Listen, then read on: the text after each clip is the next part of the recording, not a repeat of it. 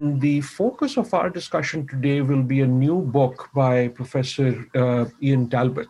And the book is called uh, The History of British Diplomacy in Pakistan and it has just come out and looks at the uh, the the long and and and extremely important history of this subject.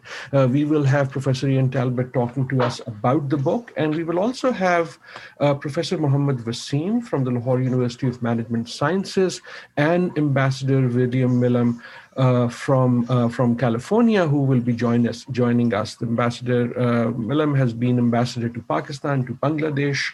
Uh, Professor Waseem has been a scholar of Pakistan's foreign policy for a long time, and Professor Talbot, of course, has been a scholar uh, of Pakistan and South Asia in general uh, in many many ways. So we we, we we we hope to have a have a really interesting conversation, which is already global by virtue of where all of my guests are located. So at one end of the planet, we have uh, Ambassador Milam joining us from Sacramento, California. Uh, on the other end of the planet, nearly sort of, if you, if you cut a hole through one, you might get out on the other. In Lahore, Pakistan, we have uh, Professor Mohammed Waseem. I join you from Boston, and Ian Talbot joins us from, from Southampton in the United Kingdom. So this is already a global conversation, and global is important because British diplomacy in Pakistan uh, is, is, is not just about Britain and Pakistan, maybe, but has implications historically and otherwise on certainly the region and elsewhere. It is also a subject that has been uh, of some attention again in the last week. As, as both Britain and Pakistan and the rest of the world try to grapple about uh, about what to do with COVID, uh, you suddenly realize that, like everything else, uh, a pandemic is a matter of diplomacy it is a matter of diplomacy in the rules you apply to who comes in, who doesn't, and so on and so forth.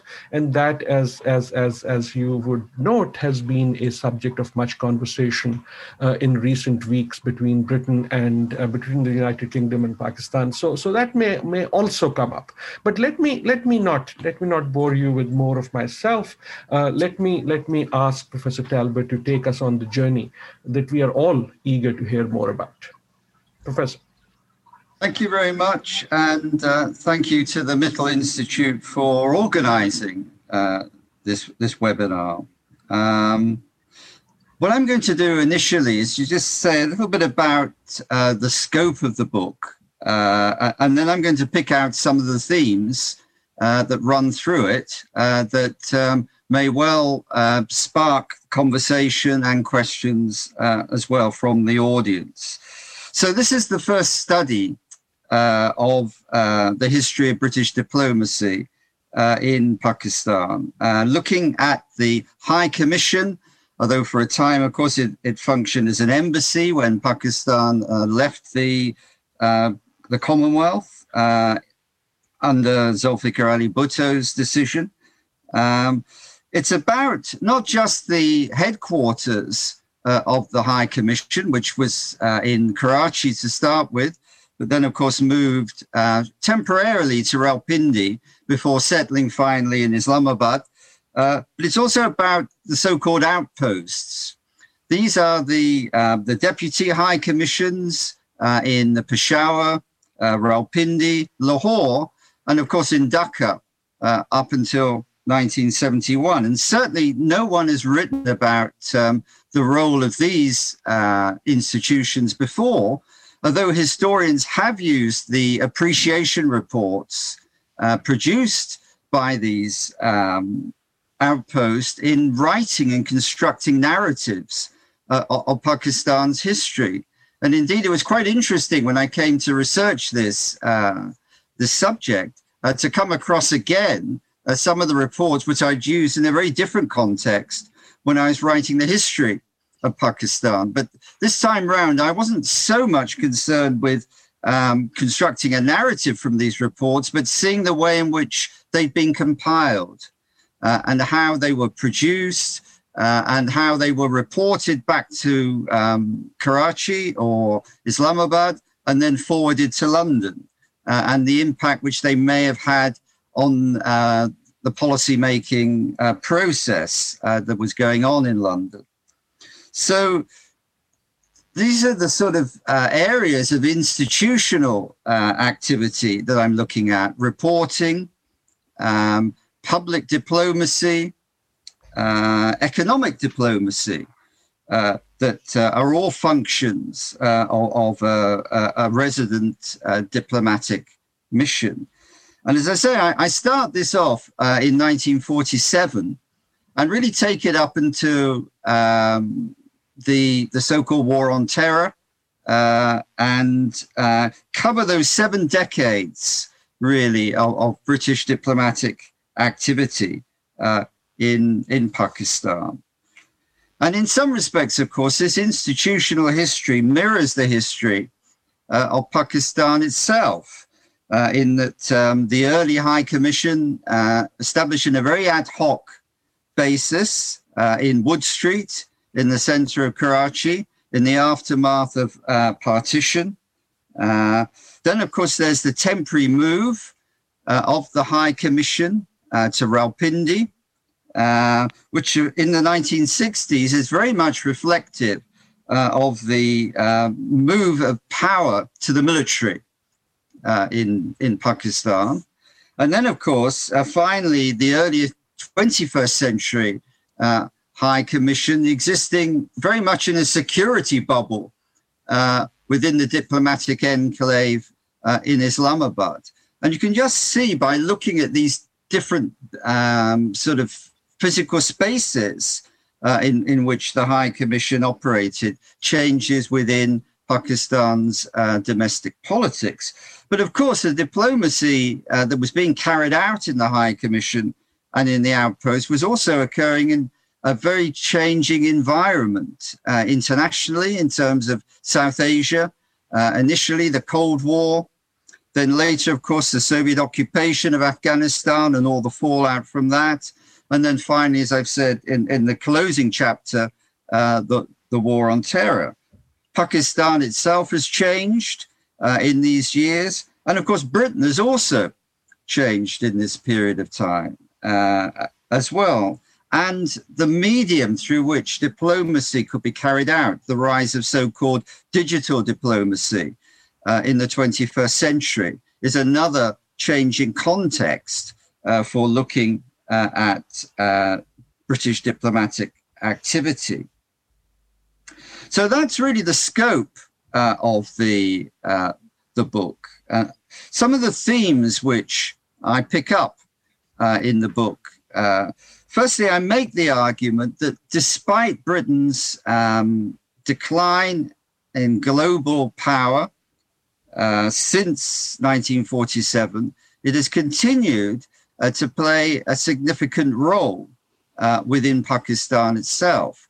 So, one of the th- questions that I set myself was to try and explain how Britain was able to use the cliche um, punch above its weight uh, in terms of its diplomatic influence uh, in Pakistan and, and what could explain this. And, and there are a number of factors, of course, which could explain this soft power, uh, the role of um, English language, of uh, the British Council, uh, even of the BBC. All of these things uh, play a part in Britain's soft power uh, influence uh, in, in Pakistan. But I also raise uh, two other issues. One is the targeting, particularly in the recent years, of relatively limited aid, uh, certainly in relation to what the United States can provide, but targeting this. And, and Britain has certainly targeted aid in areas like education, uh, gender empowerment. These are particular uh, emphases which um, the High Commission has uh, picked up in, in recent times. But the other um, element, I think, which is important and which runs throughout uh, the uh, the volume is what has been the colonial legacy, and how has this perhaps, um, in some respects, got in the way of British influence, but in other ways forwarded British influence uh, in in Pakistan. Uh, and um, in a sense, is this sort of uh, historical tie and embedded knowledge and understanding of Pakistan uh, been a factor in sh- trying to explain how Britain has been able to punch above its weight diplomatically in the country. Uh, and I look at this in terms of uh, both the um, the experience of old India hands uh, in uh, diplomacy in Pakistan in the early years. Um, for example, the first uh, deputy uh, high commissioner based in Dhaka, uh, Leonard Coke Wallace, uh, had first been posted to Bengal in 1924. Uh, so he has a wealth of experience uh, in, in that region. Many of the um, deputy high commissioners based in um, Peshawar, Lahore, uh, Rawalpindi also could draw on uh, years of experience. Um, of course, um, there isn't necessarily an institutional memory, but nonetheless, uh, I think there are these connections uh, and understandings which Britain has, which perhaps other countries haven't uh, got that uh, same background. Uh, in, in, terms of coming to terms with Pakistan society. And I argue throughout the volume that um, personal connections, personal diplomacy is actually very important uh, in the Pakistan context, uh, in that um, Pakistan society runs very much uh, on uh, lines of uh, a small military political elite uh, and one in which personal connections are actually very important in getting things done. and that if you're going to be successful diplomatically, you've got to be able to access uh, these connections. And Britain may well have had uh, some advantages uh, from this. And this carries on, indeed, this interest in Pakistan um, society that uh, individual high commissioners have, and even historical connections, almost down to the contemporary period. In the 1990s, uh, Nicholas Barrington, a long standing high commissioner, um, was so uh, interested in, in Pakistan society that he, he d- developed genealogical charts of leading landowning families uh, in, in Pakistan. And obviously, we go forward a, a little bit from his time. Uh, Mark Lyall Grant, of course, uh, had family connections. Uh, his great great uncle was the founder of Lyallpur, Faisalabad, uh, in, in Pakistan. So you can see that there are these still these connections uh, that um, that Britain is able perhaps to deploy uh, as a result of this colonial past. But I said earlier, of course, that there are also maybe drawbacks uh, as well as advantages. And one of these drawbacks, of course, is that Britain has um, often disappointed Pakistan in its sort of um, tightrope balancing act between Pakistan and India, particularly vis a vis the Kashmir issue.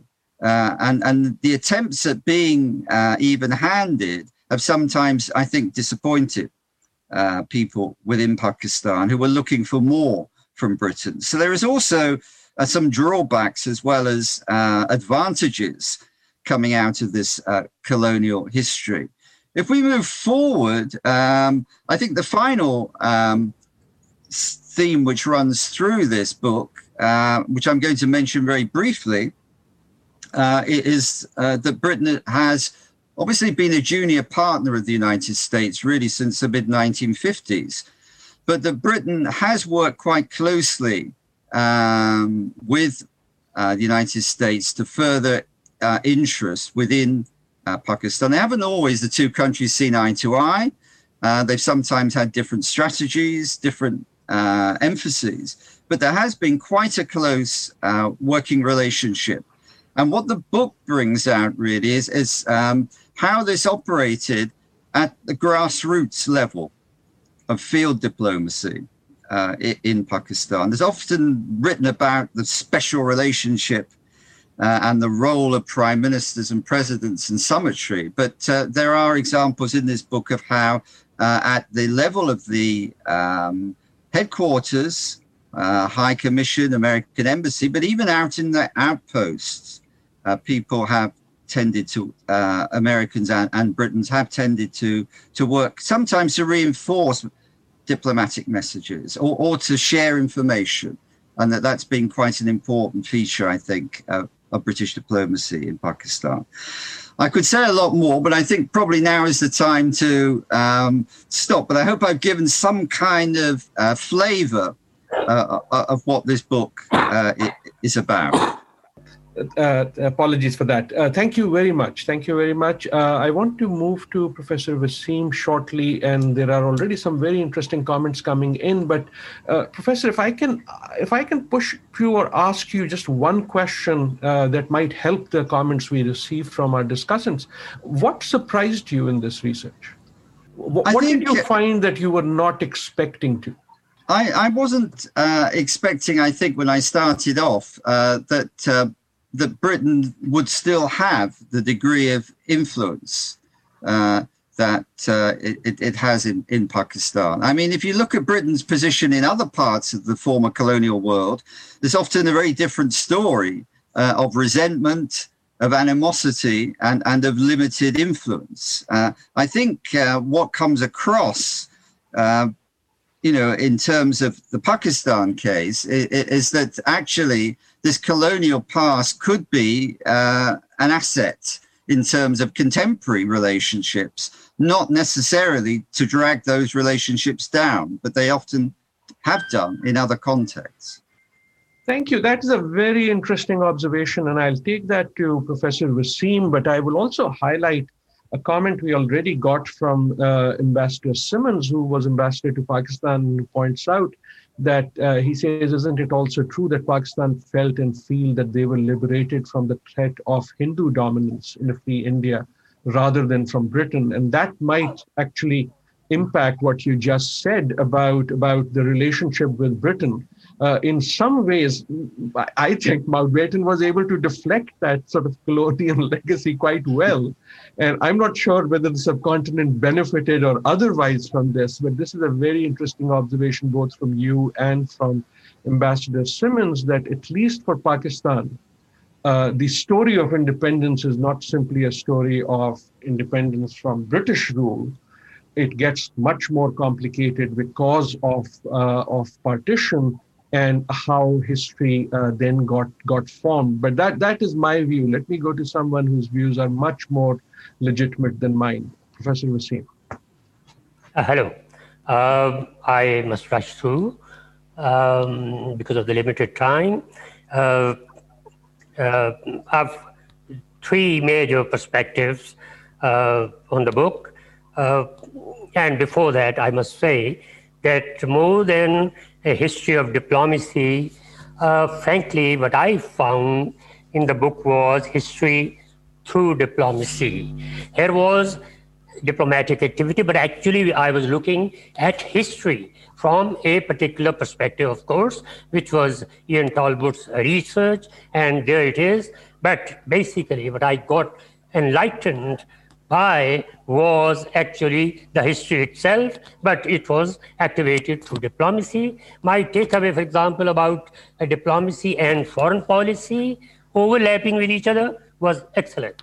Here it is that there were individual uh, high commissioners in uh, Karachi and in Delhi. Karachi, um, uh, uh High Commissioner Grafftey-Smith, for example, was overly pro India, uh, pro Pakistan, and of course, Ambassador, the High Commissioner over uh, there in Delhi, was similarly inclined towards um, uh, India. That leads to an interesting observation. Here, you live in an atmosphere where you read papers, where you watch TV, where whatever goes on all around you, that actually has an impact on you. And you become, while you are the ambassador of your country, also to some extent, ambassador of your surroundings. And that was an, an interesting uh, takeaway, I must say. And of course, I'll say that there are some other kinds of diplomacy which I came to know by the word, for example, uh, like economic diplomacy, because of the fact that there were British commercial interests, particularly in East Pakistan, but also in Karachi. And of course, uh, some kind of uh, military diplomacy in the sense, at least negatively speaking, that government of Pakistan tried to stop uh, uh one U.S. Uh, military diplomat, let's say Reed, who was constantly visiting GHQ. that was not very much liked. And of course, there is the grassroots diplomacy, the term used by my friend, where, of course, you issue visas and by way of trade, you tend to cultivate uh, uh, relations. And interestingly, diaspora diplomacy. Quite a few Pakistanis living in England, they do have a kind of an impact, at least at the constituency level, from where then the elected representatives would operate as a lobby. And uh, he has picked up, for example, uh, the Biradari basis of the vote pattern uh, in certain areas of concentration of Pakistanis, the vote blocking. So there, there, there it is. Uh, digital demo- uh, uh, diplomacy. Very nice. He has already mentioned it. And of course, in the book, I did it.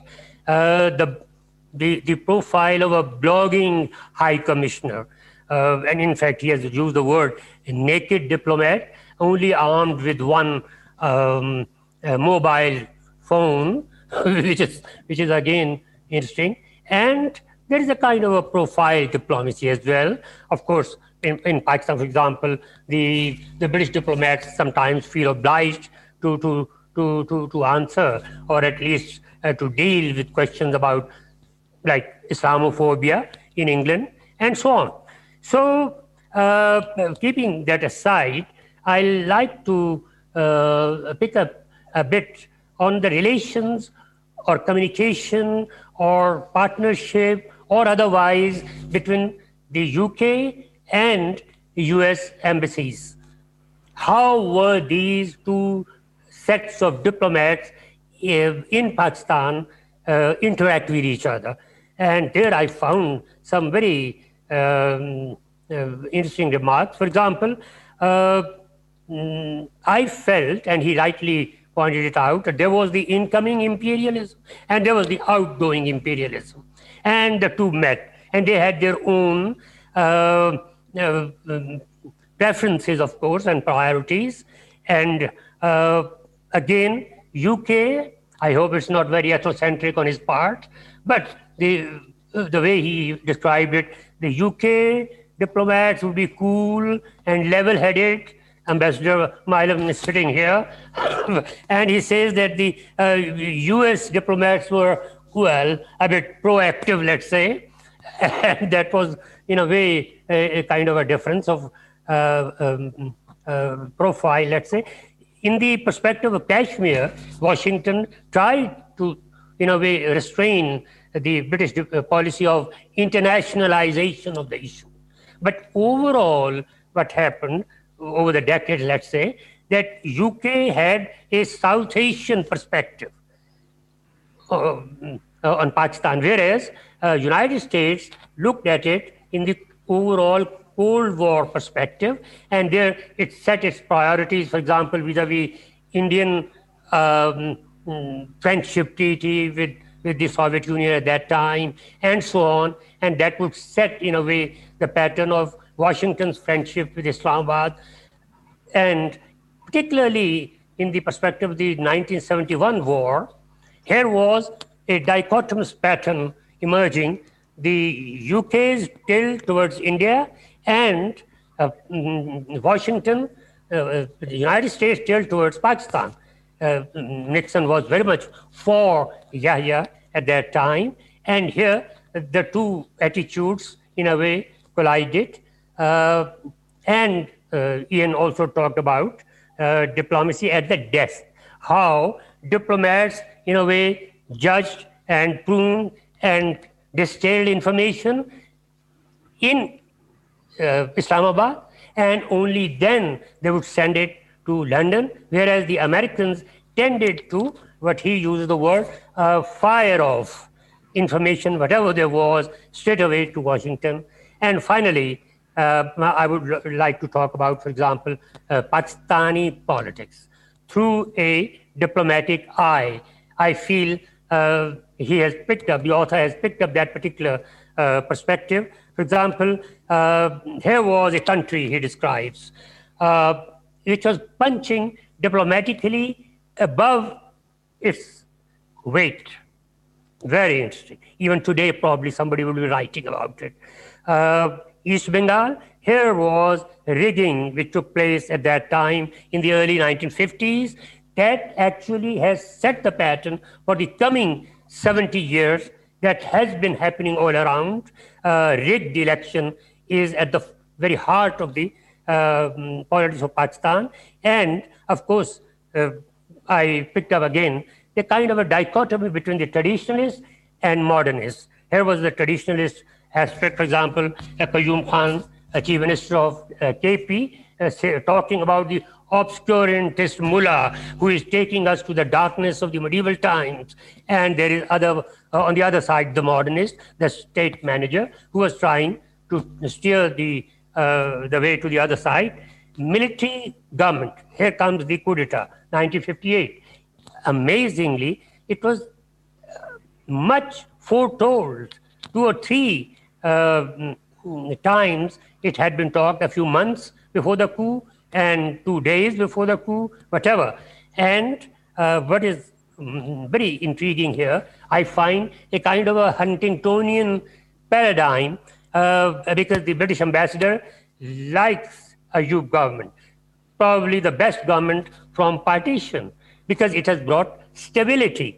That is that uh, is to be noted. Uh, at that time, this was the the the the, the popular uh, framework of thought about the third world, particularly Pakistan. And finally, I would point out a little about the Queen's visit 1961. Uh, Here, there were thrilled crowds. I was wondering, uh, was it a colonial hangover at that time? Uh, uh imagine today's Pakistan. It's full of anti-Western feelings. And uh, would there be crowds again? Would they be out there? Would they be ch- chanting uh, Elizabeth Zindabad, as he has mentioned in his book? Amazing. So these were a few observations of mine. I hope I haven't gone beyond my um, uh, fixed time. Thank you very much. Thank you. Thank you very much. There's a lot, lot in there and a lot to unpack. I will move directly to um, Ambassador um, Milam. Ambassador, it is not a surprise how often the United States has come into this conversation about British diplomacy in Pakistan. Uh, Professor Talbot calls um, the, the United Kingdom a junior partner to the US. Uh, Professor Waseem talks about an incoming and an outgoing imperialism. Uh, and, and much of our already comments are on that. How do you see uh, the book and its lessons, including the conversation we've had thus far?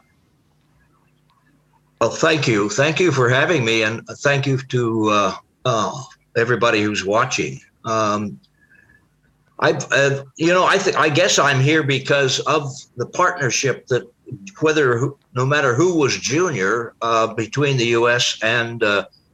Uh, diplomats in Pakistan and British diplomats in Pakistan.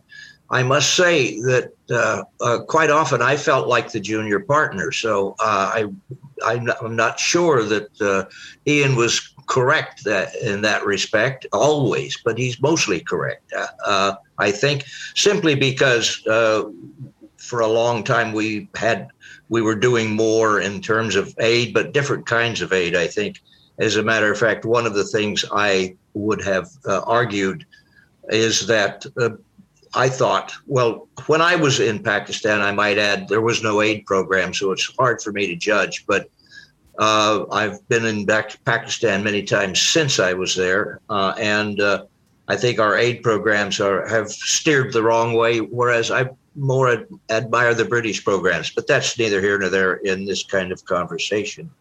Um, let me say uh, the first thing that caught me about uh, the book, and Ian mentioned it at the end of his uh, uh, talk, was uh, the uh, uh, use of pers- need for personal diplomacy in in South Asia.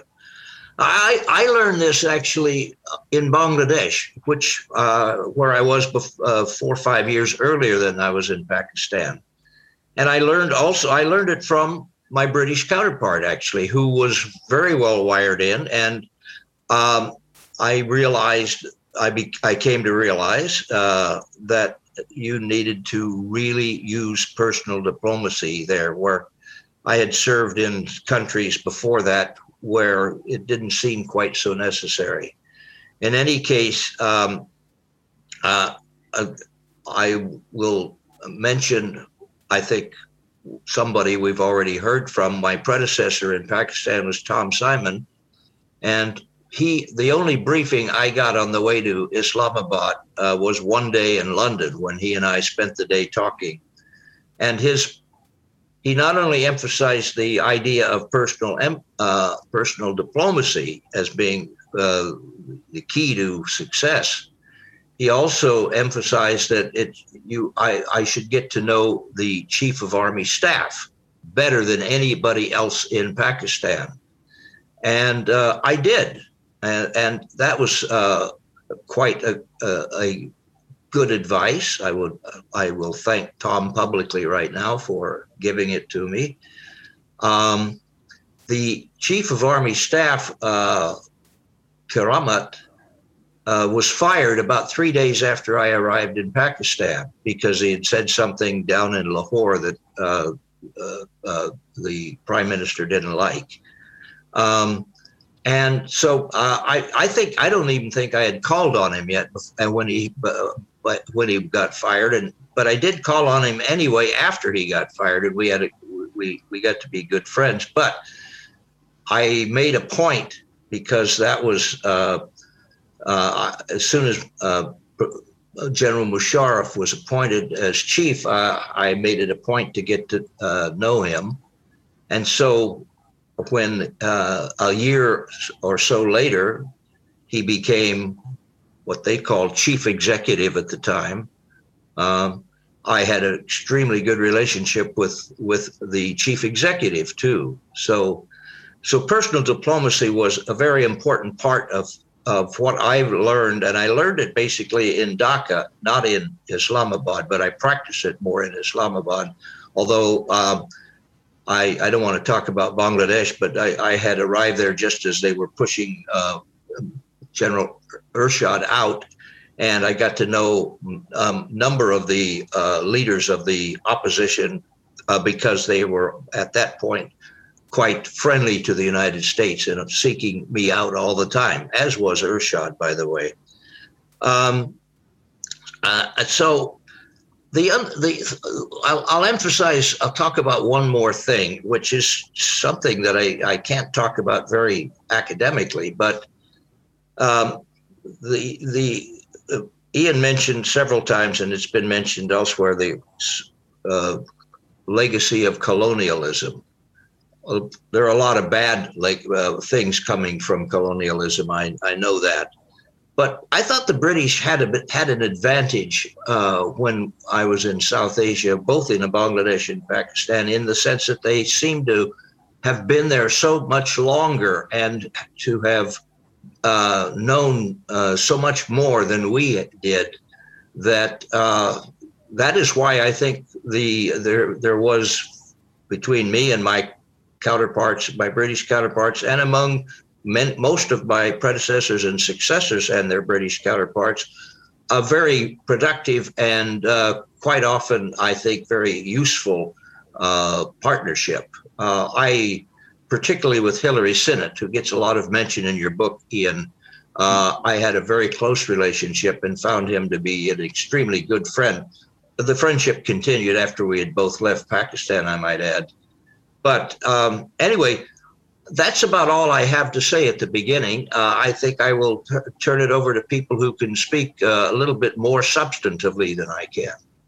Before we open up, and we have wonderful comments here uh, that I do want to get to and questions, but uh, Professor Talbot, any any reactions from uh, to what you just heard? I think um, a couple of points really I want to pick up on. Uh, firstly, um, from Waseem, I think that one of the hangovers of partition for the British was this difference of opinion in government circles uh, that goes back to the colonial period. Uh, those who tended to be pro Pakistan had been pro Muslim League uh, in their attitudes uh, before 1947, particularly on the military side, but it wasn't just on the military side. And, and those who were obviously more pro India uh, connections, and, and here we talk about Attlee in the immediate uh, sort of aftermath of, of, of, partition with Congress. So that there was almost a continuation uh, of, of this sort of Congress Muslim League uh, sort of uh, attitudes uh, into government circles. And, and this was a, a factor, I think, in uh, the responses when the Kashmir issue emerged so quickly, uh, immediately after independence. and that continuation, of course, it is uh, something which I suppose never got out of hand because um, certainly uh, Britain, and I'm not sure whether the United States did this, and uh, perhaps Ambassador Milam would, would be able to, to, to, inform us more. But there were a lot of people who moved in their careers between um, the High Commission in, in New Delhi and the High Commission in Karachi or Islamabad. And there almost seemed to be uh, a career pattern, you know, where people served on both sides of, of the, uh, the border, which of course was very useful uh, at times of crisis uh, because they had connections in both countries. And also, I think it, it prevented them becoming overly partisan in, in terms of uh, their um, support for either India or, or Pakistan. And, and I think that that was very much a feature after this um, early uh, post independence uh, sort of division, uh, really, in, in outlook. Uh, but I don't know whether the United States did have this sort of policy of uh, moving people between India and Pakistan. Maybe if I can get to some of the the, the comments, uh, uh, Professor uh, Talbot, because one of them is very much related to what you just said, and and it is it is about sort of your discussion of the advice given to Pakistan by British uh, High Commissioner diplomats uh, right before 1971 uh, and 1970 and the uh, breakup of Pakistan and what is the creation of what is now Bangladesh. And so, so something about that. But the real question within that that is also being asked by Stephen Wilkinson there is that was the fact that so many of the UK diplomats were former colonial officials helpful or not in providing a- accurate assessments, either in advice to Pakistan or an assessment of what was happening in Pakistan? I think I think to go to that last point, obviously there are pros and cons here. Um, the depth of knowledge uh, the, and connections that these people were able to bring uh, was very different to that of any other country in the immediate uh, post-independence period. Uh, so that that was an advantage. But obviously, uh, in a way, of course, people from that colonial period took their uh, mindsets uh, with them uh, into the post-colonial period. Uh, and and that that in itself could be a distorting factor. So on the one hand, they have these these sort of embedded knowledge uh, of the country, which is quite unique. But on the other hand, this may have been produced within a particular frame.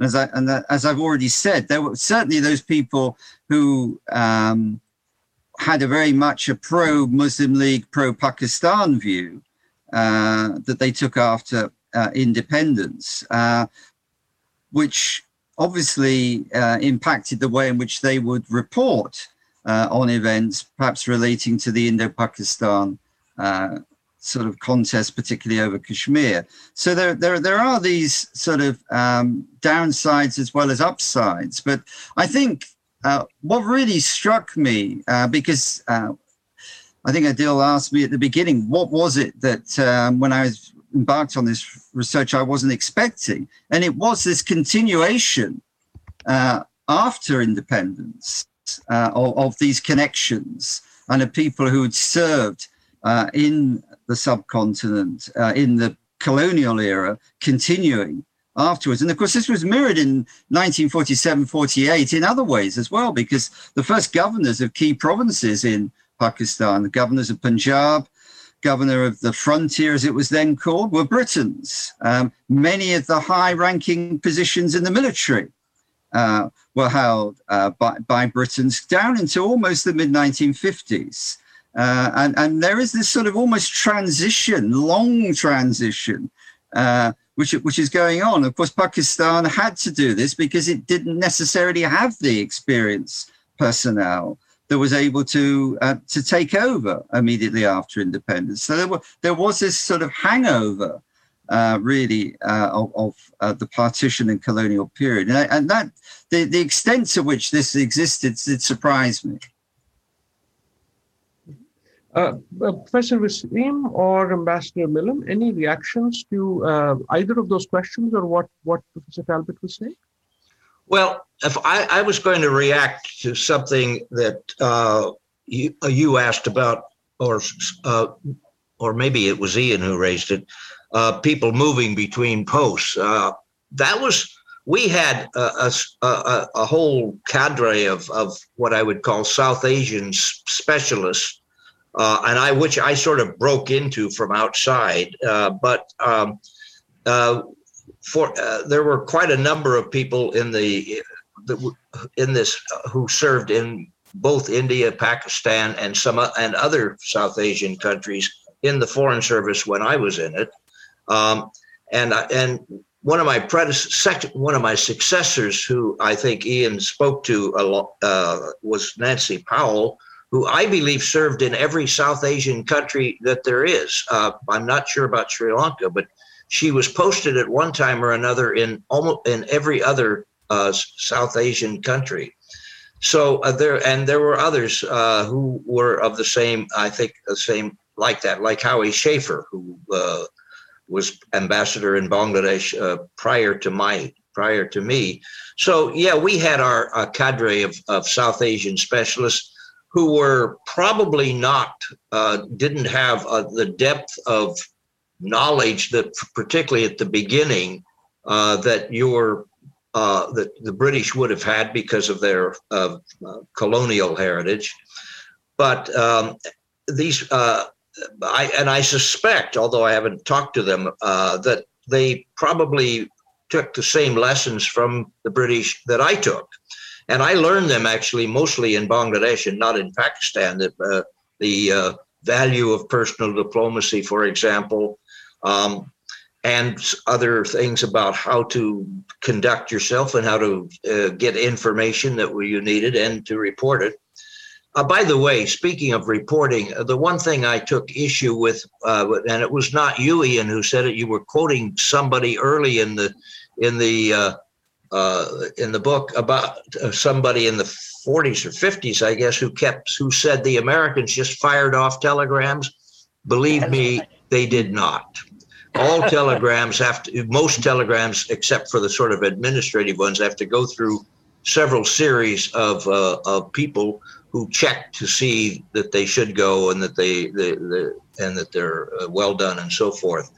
So I took issue with that. But other than that, I thought the book was rather rather good, and uh, I'm glad that uh, I'm glad I played a little teeny bit of role in it. Um, uh, the other thing I wanted to say and this really gets back to something Ian said earlier about Pakistan changing. But you know, as I have gone along and followed Pakistan, uh, the one thing that's uh, dawned on me, and uh, really with great force now, I've come to believe it more and more, is that Pakistan in fundamentally never changes. And uh, I don't believe it. I'm not sure it ever will and that's because and I, I i will give you the illustration of not too long ago a, few, a couple of months ago i was i was listening in a situation like this a zoom event uh, to a, a discussion of pakistani politics the what the parties are doing and so forth and i it just kept i just kept thinking well wait a minute what difference does this make it's the army that's going to call the shots. And so, you know, that's something you you learn probably from being in Pakistan. But uh, anyway, I, I I think that Pakistan has changed in some ways, but that fundamental has not changed. So that I don't. I probably didn't answer your question, Adil, but I've uh, answered my own. You, have also you've also raised a number of others, and I I, I do want to get to some um, other ones that have come up, but it seems I, I wanted to give you the floor.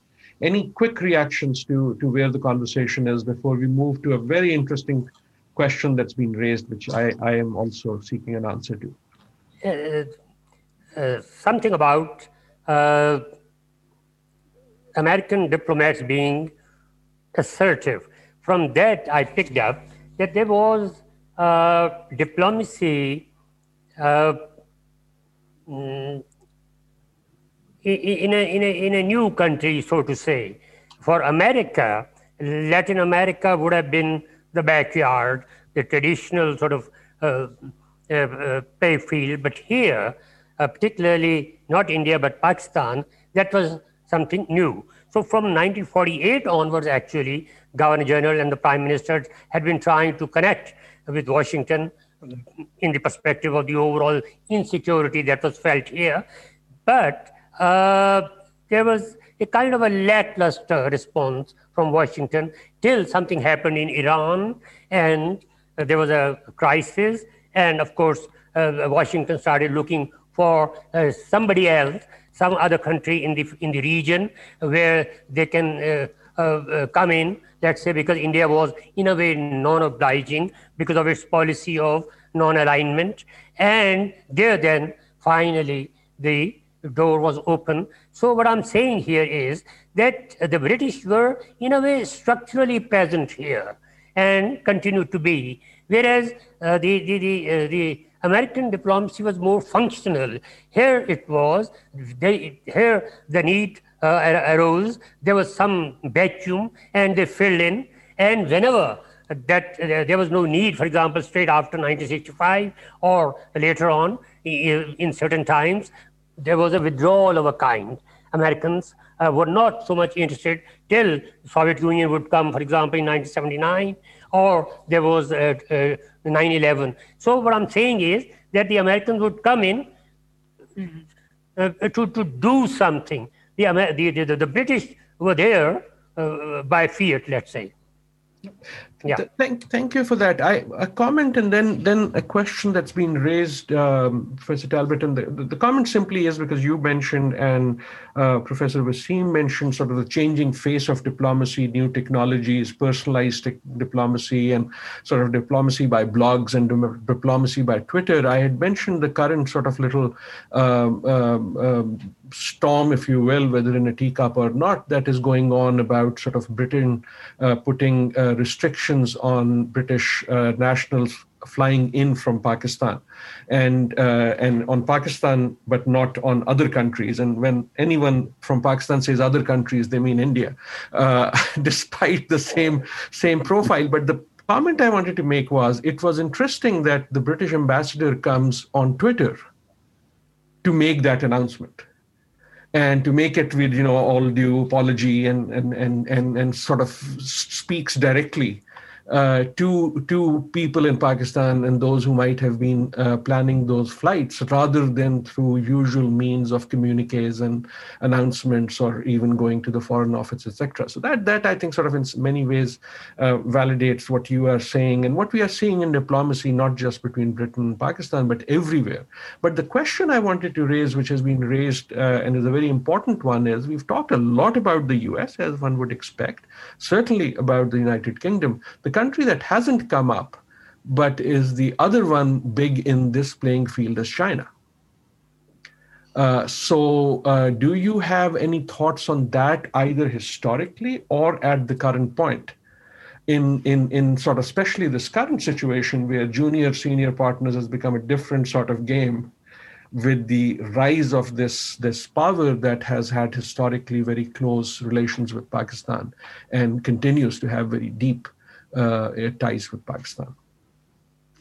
I think, um, as far as China is concerned, one of the points which comes out really is that um, Pakistan's whole foreign policy is Indocentric.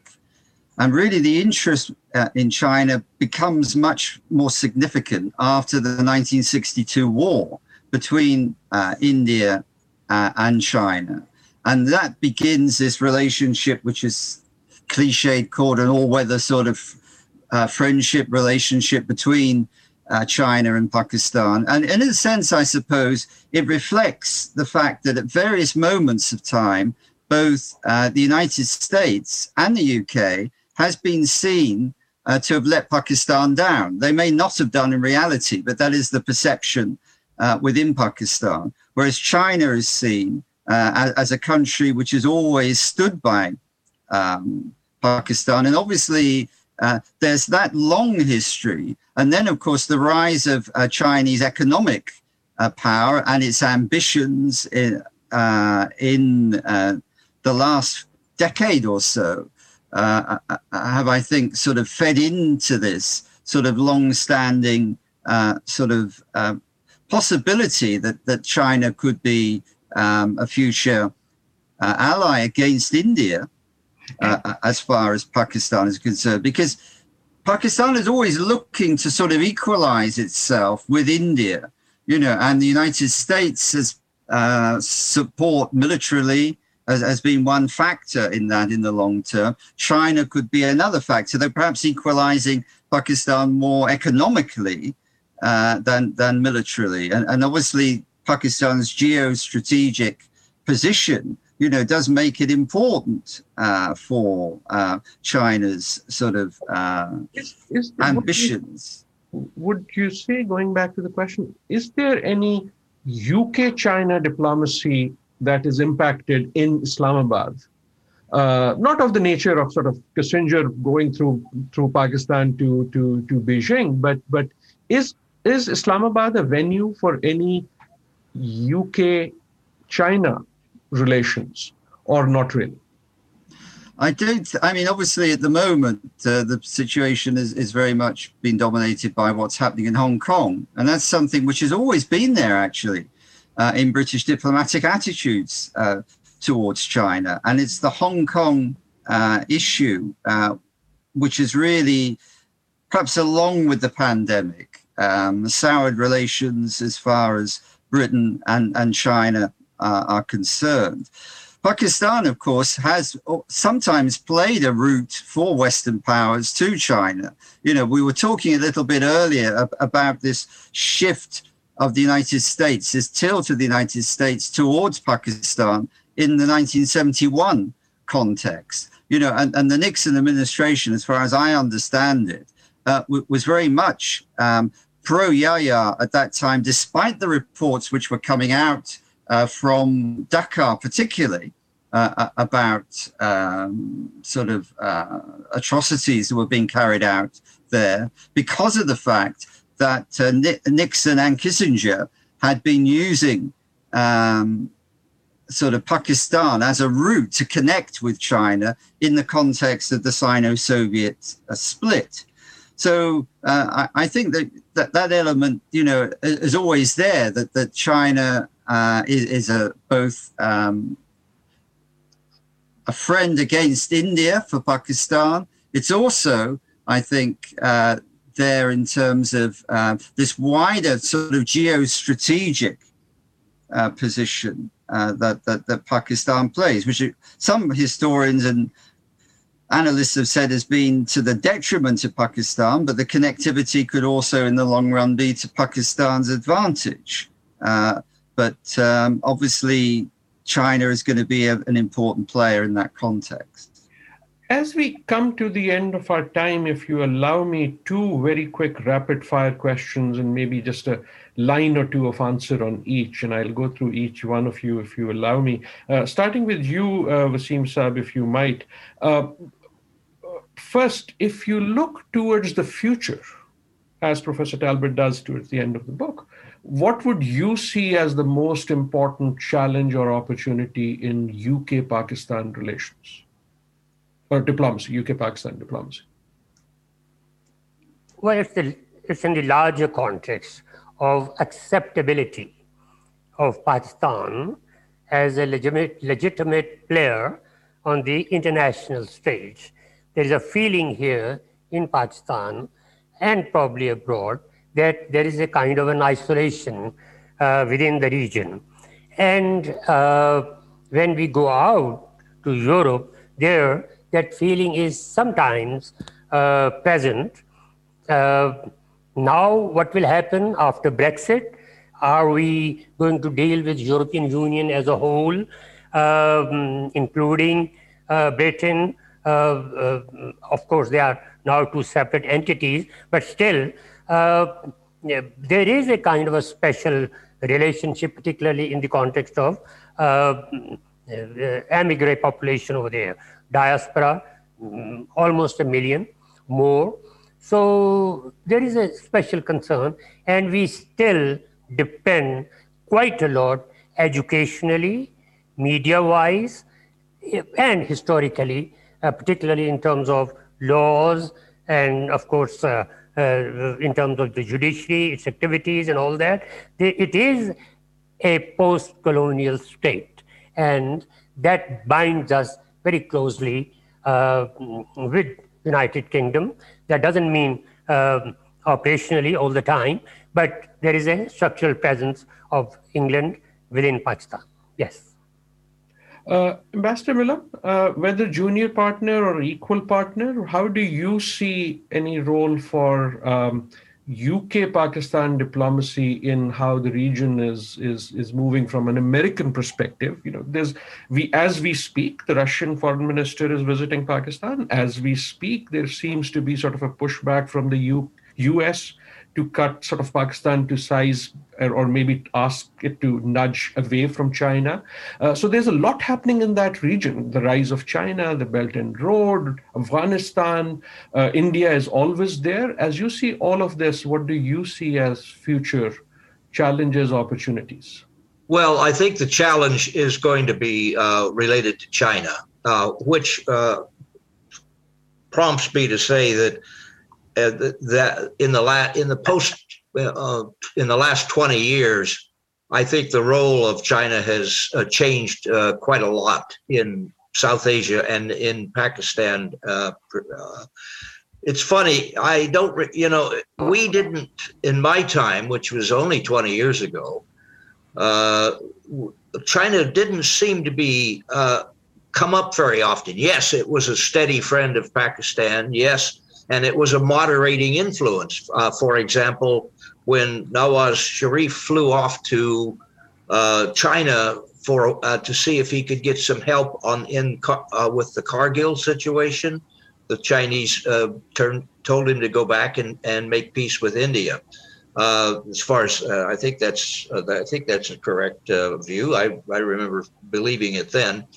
But China has now become much more aggressive uh, and uh, much, uh, I think, probably much closer to Pakistan than it was. Closer in, a, in an emotional sense, because uh, while the Chinese were there and there was always this sort of very steady uh, friendship, well, we didn't think much about China back in those days. At least I didn't. Um, so I, but I, what, getting back getting to the UK, I think the UK can play a because they have the same uh, the same kind of deep relationship impact deep relationship with Pakistan, and ours has been too bumpy. I think to uh, to uh, uh the I think the UK could play a, uh, a role in some of the issues that are really uh, affecting and worrying the US, even even Afghanistan, they uh, they could it could be they could be helpful, but particularly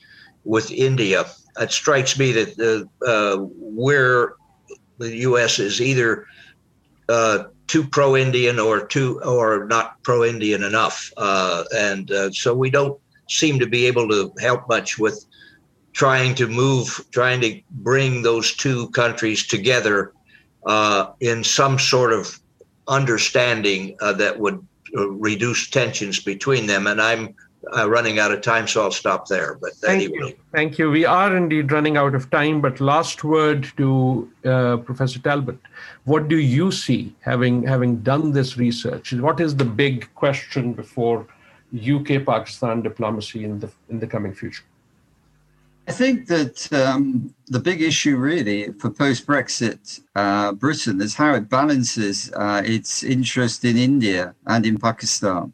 Uh, I think there's a big push on at the moment uh, towards India and the Indo Pacific. Um, and that uh, will inevitably impact on relations uh, with Pakistan. And in a way, I think it's exaggerating this tightrope, which I mentioned earlier, uh, which has always been there in terms of how does Britain, uh, with its commitments to both India and Pakistan as Commonwealth countries, uh, with this colonial uh, background, how does it balance uh, its its interests for India and, and Pakistan? And I think that that will be the big issue. Uh, going forward, as far as relations are, are, concerned, and also one final point: the diaspora uh, there's this large Pakistani diaspora in the UK, which is very influential. Uh, how would this diaspora react uh, if uh, Britain moved very closely tilting towards India? What would be the implications for, for the diaspora? Never a dull moment in any diplomacy in Pakistan or maybe anywhere. A diplomacy is always a balancing act, and, and good words to end on that this is going to remain a balancing act both for Pakistan and for the UK. Thank you very much, uh, Professor Talbot, for writing the book. Thank you very much for letting us discuss the book. Thank you very much to Ambassador Milam and Professor Waseem for joining us and for Professor Talbot to spend time with all of us. And most of all, thank you to all who have been listening or might be seeing the recording. Have a wonderful day and may all diplomacy reach diplomatic solutions always. Here, here. Thank you. Thank you. Thank you.